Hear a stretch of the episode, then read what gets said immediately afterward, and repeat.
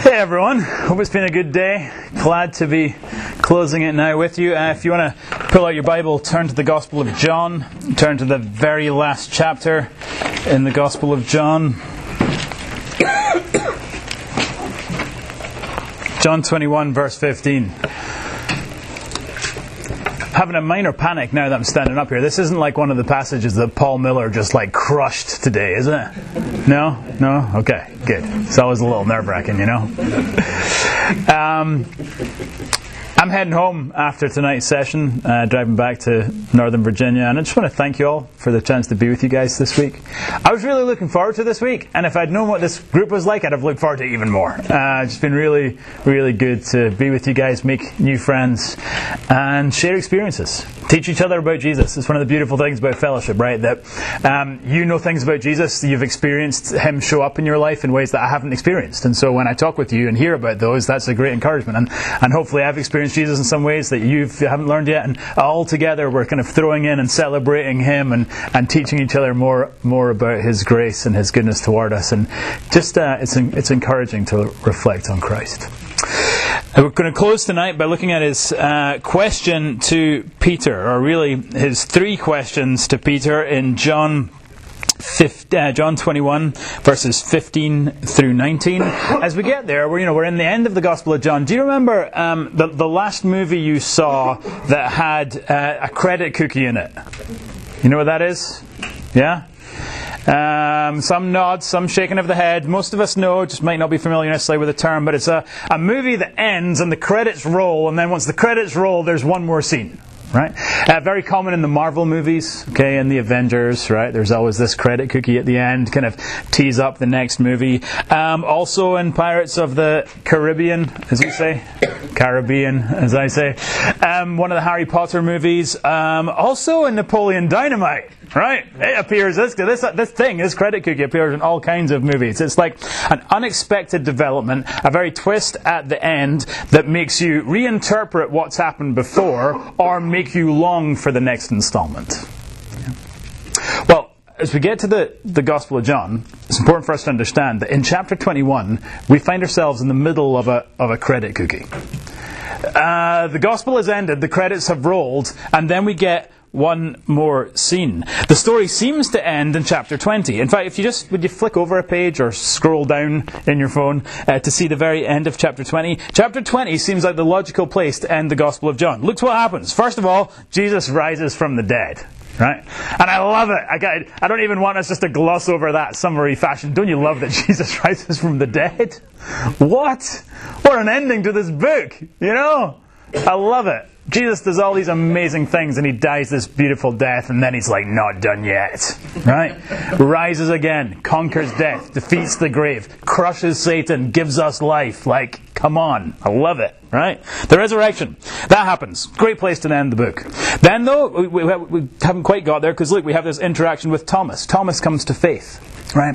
In light of the resurrection, even doubting people like us can have saving faith in Jesus. Uh, showing kindness to uh, the least of these. That's what Christ does. But then look at verse 30 and 31. Isn't, shouldn't this be the end of the book? Right? In fact, does, you, does, your, uh, does your Bible insert a header over, over that a little bit? The purpose of this book? Like, surely this is the conclusion of the book, right? John tells us the purpose of the book, and don't you love it? Jesus did many other signs in the presence of his disciples which are not written in this book. Oh, I'd love to. I can't wait to find out what they were. Yeah, they'll be great to hear about all the other stuff Jesus did. But these things are written, he says, so that you may believe that Jesus is the Christ, the Son of God, and that by believing you may have life in his name. Mic drop. End of the gospel. Credits roll. Surely we're on now to the book of Acts. Right? Except no. We get this sort of surprise scene at the end of the gospel. When this book should be done, we get one more scene, an epilogue of sorts in chapter 21. And one of the beautiful things chapter 21 does is tie up a loose thread that has weaved its way throughout the gospel concerning the life of Peter, concerning the life of the most forthright and failing of all the disciples. Peter, who's had so much hope and promise and yet let Jesus so miserably down. So let's read verses 15 through 19 of this credit cookie and see what Jesus has to say to us. When they had finished breakfast, Jesus said to Simon Peter, Simon, son of John, do you love me more than these? He said to him, Yes, Lord, you know that I love you. He said to him, Feed my lambs. He, Jesus, said to him a second time, Simon, son of John, do you love me? He said to him, Yes, Lord, you know that I love you. He said to him, Tend my sheep. He said to him a third time, Simon, son of John, do you love me?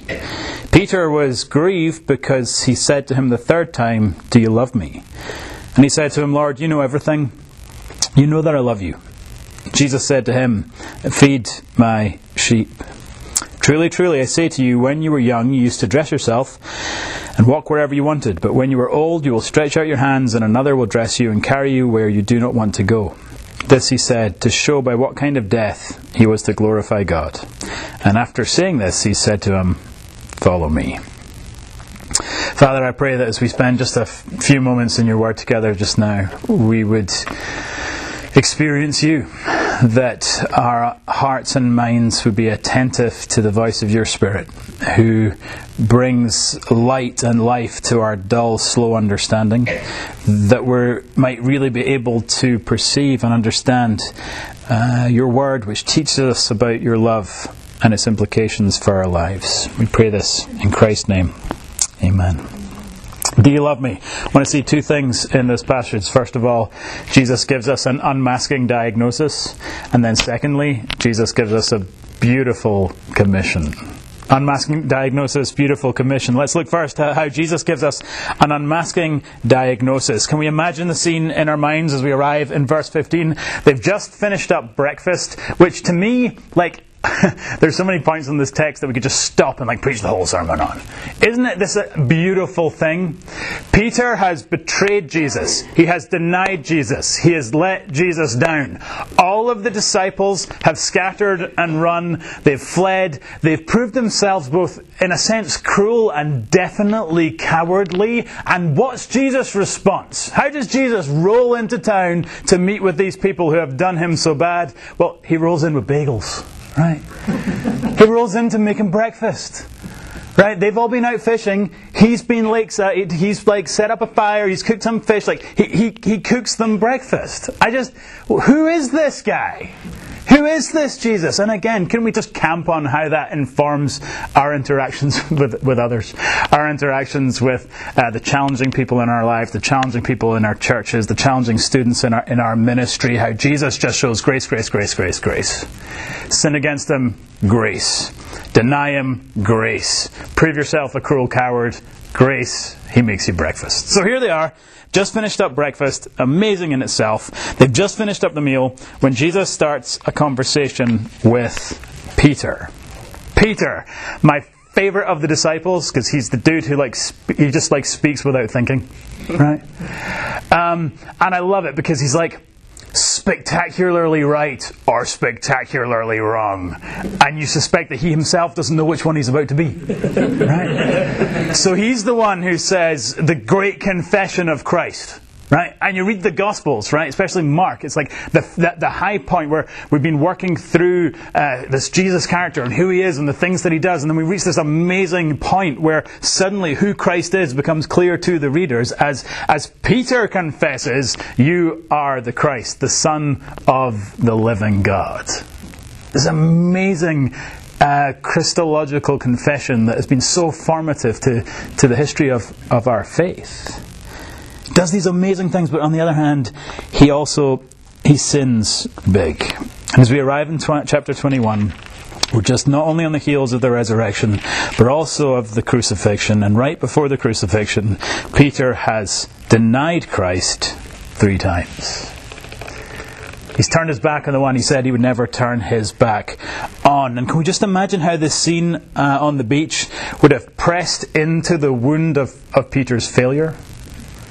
Four, four details we get in our text that would just show us how um, Peter would have been particularly aware of his failure in this moment. First of all, we know from verse 9, look at verse 9, that this scene takes place around a charcoal fire.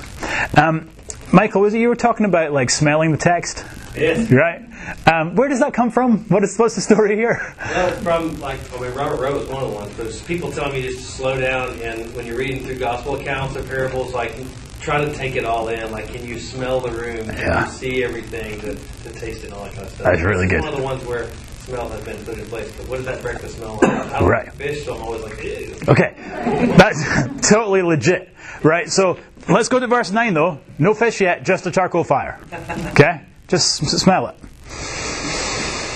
You know that smell, right? Being around a fire. Being around a fire is so great too. Isn't fire just the best heat ever? Like it warms your bones without, you know, drying you out, right? Just like this. And I love it that for all our technology you can't beat just like an old school fire. But get the smell with me too. The smell of a, of a charcoal fire. Why is this detail important? Well, a charcoal fire is only mentioned one other time in John's Gospel. Do you remember where? Chapter 18. Peter is warming himself around a charcoal fire when he denies Jesus. And so here we have, I don't think it's a stretch to say that, you know, the way, you know, the way the sense of smell triggers memories? Right? You ever, you, you have that experience? It, it- it's very connected to our memory, and I don't think it's a stretch to say that this aroma would have reminded Peter of his, his failure. This unusual detail has been brought out to our attention that we might realize that as he stands here, Peter, through his very senses, is being brought back to the scene of his crime being aware of his failure and brokenness. Second detail, though, look at verse 15, where Jesus asks, Do you love me more than these? Who are, who are the these in this question? Well, it's the other disciples. Jesus is saying to Peter, Hey, Peter, do you love me more than more than everybody else? Because do you remember how Peter had boasted after the Last Supper? Hey, even if all of these jokers leave you, I'm never going to leave you. I, this this ragtag group of disciples, I don't know about them, right? And I kind of doubt their courage and I doubt their conviction, but you need to never doubt mine. I don't care what everyone else does. I will always be true to you. Or, as the text actually says, though they all fall away because of you, I will never fall away. Now Jesus says, hey, smell the fire. You so sure about that you love me more than these? Peter is aware of his failure, aware of his brokenness. Now look at verse, uh, third thing that we see that presses into this, verses 15, 16, and 17. Look how Jesus addresses Peter three times. See what he calls him? Look down there. Start of each verse.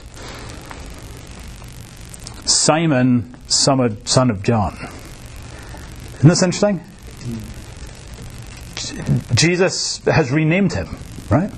He's, re- he's renamed him Peter, the, the rock. That's the name that Jesus has, has given to, to Peter. But in this passage, he's now no longer calling him the rock. He is calling him Simon, son of John. He has not behaved like the rock. Peter knows he's acted more like shifting sand. Again, he's aware of his failures, he's aware of his brokenness. And then the fourth detail, though, that presses in on his failure um, the content of these questions. Verse 15. Do you love me? Verse 16, do you love me? Verse 17, do you love me? Peter is asked this question three times by Christ. Now, more, more on this in a moment. Okay, we're going to get, get more, more on this, this question in a moment, but we can understand, right, why verse 17 says that Peter was grieved. Just, just think about that. In any relationship that's, that's meaningful and worthwhile to you, if they ask you, you know, do you love me? And you said, yeah. And they said, do you love me? You'd be like, yes. And they ask you a third time, like, really? do, do you love me? We understand why, why Peter is grieved in this, this moment. Peter here on the beach, he has the smells and the sounds and the experiences that drive home to him his own brokenness, his own failings, his own sin. Now, what's Jesus up to here? Why doesn't Jesus like put an arm around him, be like, you know, you had a bad day, but forget about it.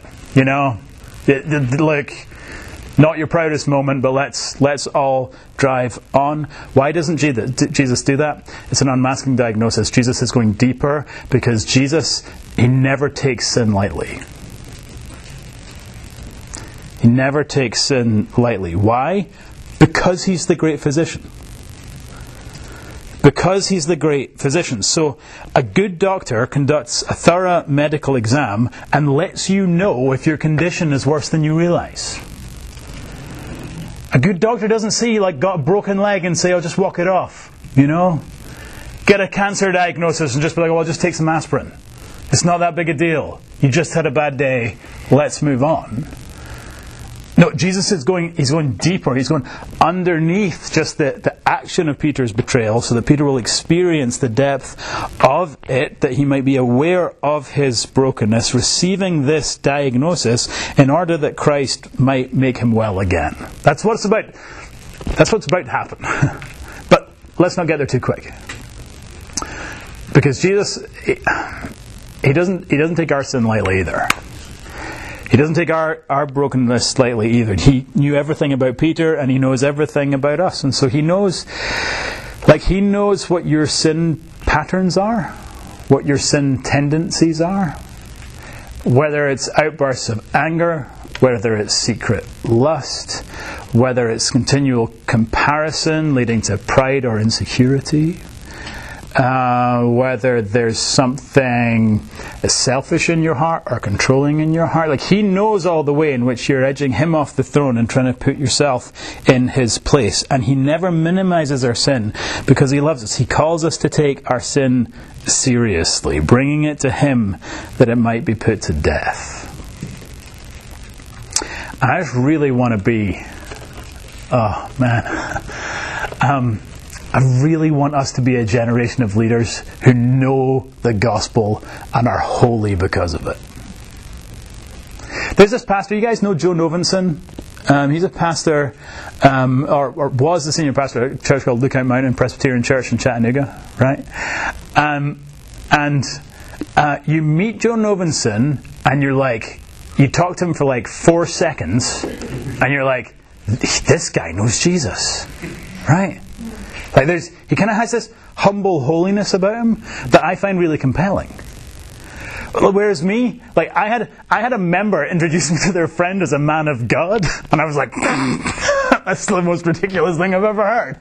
You know what I mean? That's like that. That is not a fitting description of me. That doesn't fit. That doesn't feel right. You know, like, and I, I want us to be a. I, I want to be, and I want us to be like a generation of leaders in the church whose experience of Jesus is making us more like Jesus. I want to be like Jesus. I want us to be like Jesus. I don't want us to take our sin lightly. I don't want us to say, well, grace covers all sin. And yeah, it does, absolutely does. But again, it's kind of been a theme of the week, an unintentional theme of the week, but how, yeah, we're not condemned, so we leave our life of sin. We are freed, so we're able to be healed we take our sin seriously in order that we might become more like Jesus. Uh, you know, the greatest, the greatest gift we can give to our people is an embodiment of the gospel life. It's an embodiment of Jesus. It's to be Jesus in their presence. And I just, I find that so convicting because you know what? Like, see the tasks of ministry, right? You can actually kind of learn them and get good at them. You can learn how to preach a sermon, and you can learn how to teach a lesson, and you can learn how to do one on one, and you can get particularly good at the conversations you have a lot of right? So, you know, I did uh, young adult ministry for seven years. I uh, freaking rock the should I get married to this person conversation, right? I absolutely crush that conversation. If you're wondering about marrying someone, you should come and talk to me afterwards, right? Because I have had that conversation a thousand times, and you, do you know what I mean? That's just like a sweet spot. And you'll all have the same thing with students, right? There'll be conversations you've had a lot, conversations you feel equipped for, other ones you don't feel equipped for, right? But you know, come here, get some training, get some help. Like we can learn the tools of ministry, and we can learn to like give our people product. And what they need is Jesus. And what they need most is Jesus in us. For us to give our people the gift of an embodied gospel life. For us to give them Jesus through us. We don't take our sin seriously. We pursue holiness. It's a gift of grace to us. It's why Jesus gives us this unmasking diagnosis, calling us to take our sin seriously. Secondly, though, the best doctors don't just diagnose, they also offer a cure, and so it is with the great physician.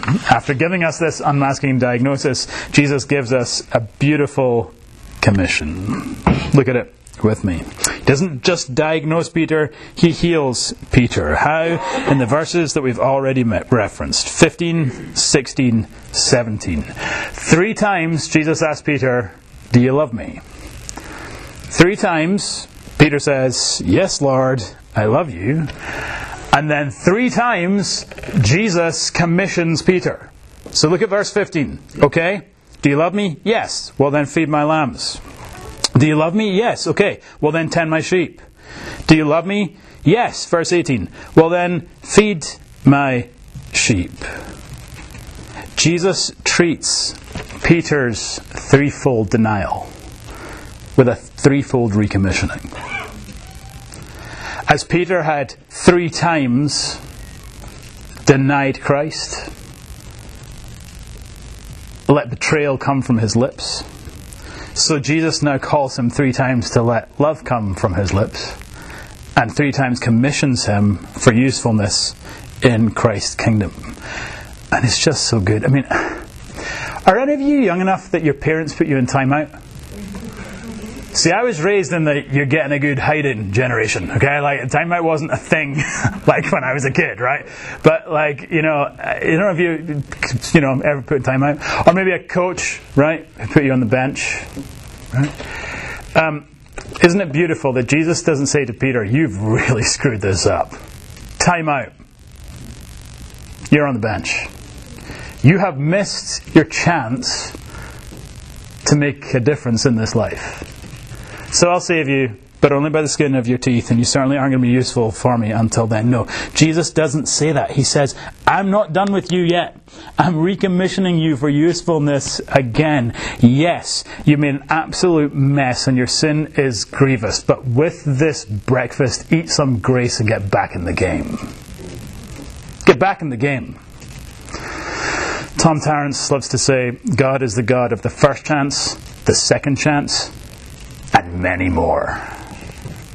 Isn't that good news? He's the God of the first chance, the second chance, and many, many more. Peter has made shipwreck of his life. He's made a mess of his faith in a way that is deep and grievous, and yet Jesus recommissions him for usefulness once more because that's how grace works. And of course, he does the same with us, right? He forgives us and he recommissions us. He puts us back in the game to make a difference for Him. Such a beautiful lesson that, I, just in my own story, I, I, had a huge amount of angst about my call into ministry. Right? I don't know if any of you guys kind of struggle with that too. Uh, like, should I should I be in ministry? And I think I had angst for like two categories. The first category was um, just as a young adult, it's like normal to have angst about what you're going to do with your life. You know I mean? Just that kind of generic young adult angst, right? The second reason, though, I had a huge amount of angst about my call to ministry is that I just didn't think people like me went into ministry, right? Um, part of that is coming out of the uh, my, my own story where I, you know, just recently. Um, I share with you we have a, a, a like a freshman in college. Okay, so we were we were 18, 19. My wife and I dating at the time when we get pregnant with our oldest. So we got married in June, had a baby in August. Um, quickly got involved in the church, had a passion for ministry, and kind of felt this call into ministry, but didn't really feel like people like me went into ministry. Like, do you know ministers? You know they're not really like you. you know, like the kind of holy people over there and they pray all the time and they wake up and they Facebook something from Isaiah. you know? You're like, I even read Isaiah, you know? I, I just felt like my brokenness disqualified me from ministry. And then I came to understand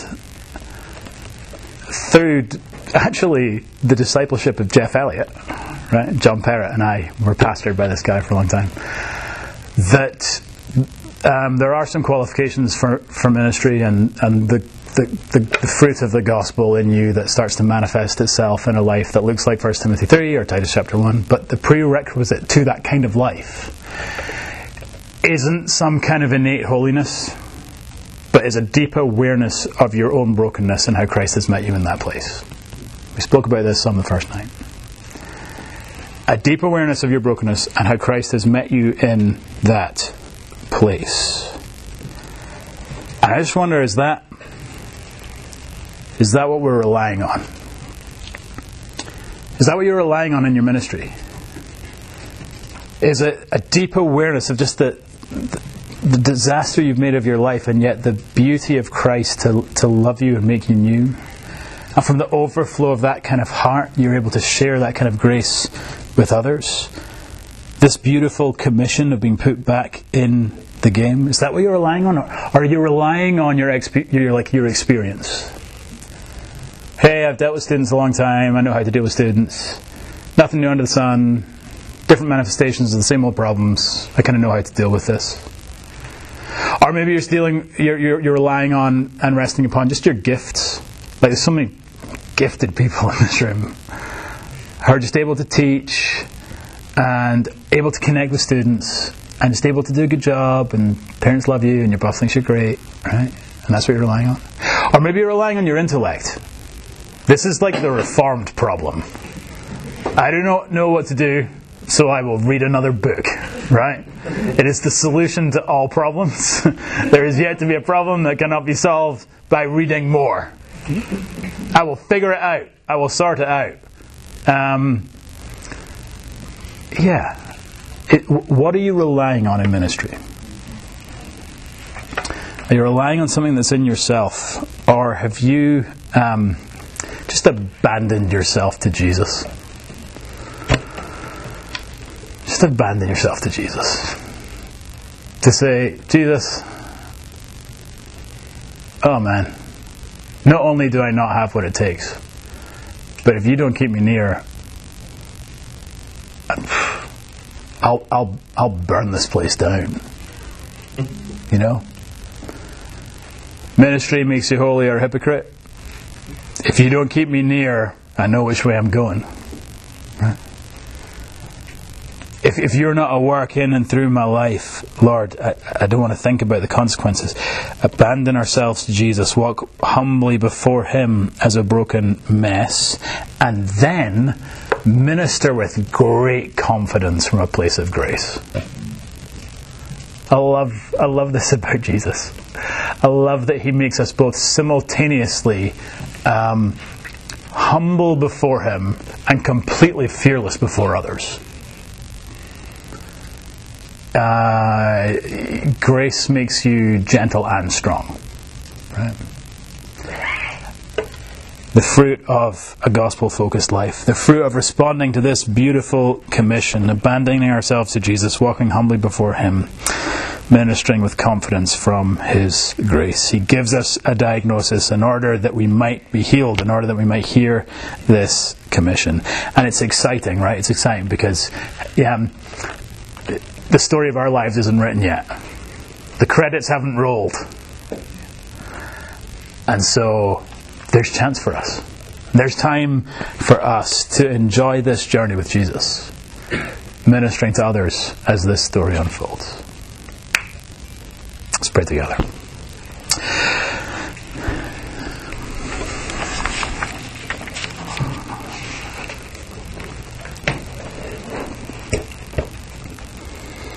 Do you love me? Jesus, when we're honest, um, we go back and forth. We go up and down. We're hot and then we're cold. And yet, throughout, Lord, you always love us. That your affection for us is steadfast, that it is etched in a covenant, that you uh, do not waver and do not flinch from setting your affection upon us, your children, and equipping us uh, in this life. So, Father, we confess that our, our hearts are prone to wander. And we confess, Lord, that things are, are worse than they appear. That all of us look better on the outside than we actually are on the inside.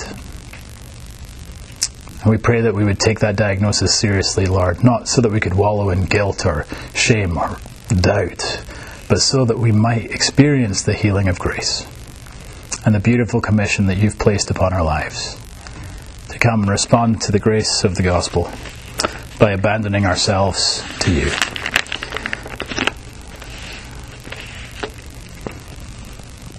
Walk with us, Lord, and make it so, we pray. In Christ's name, amen.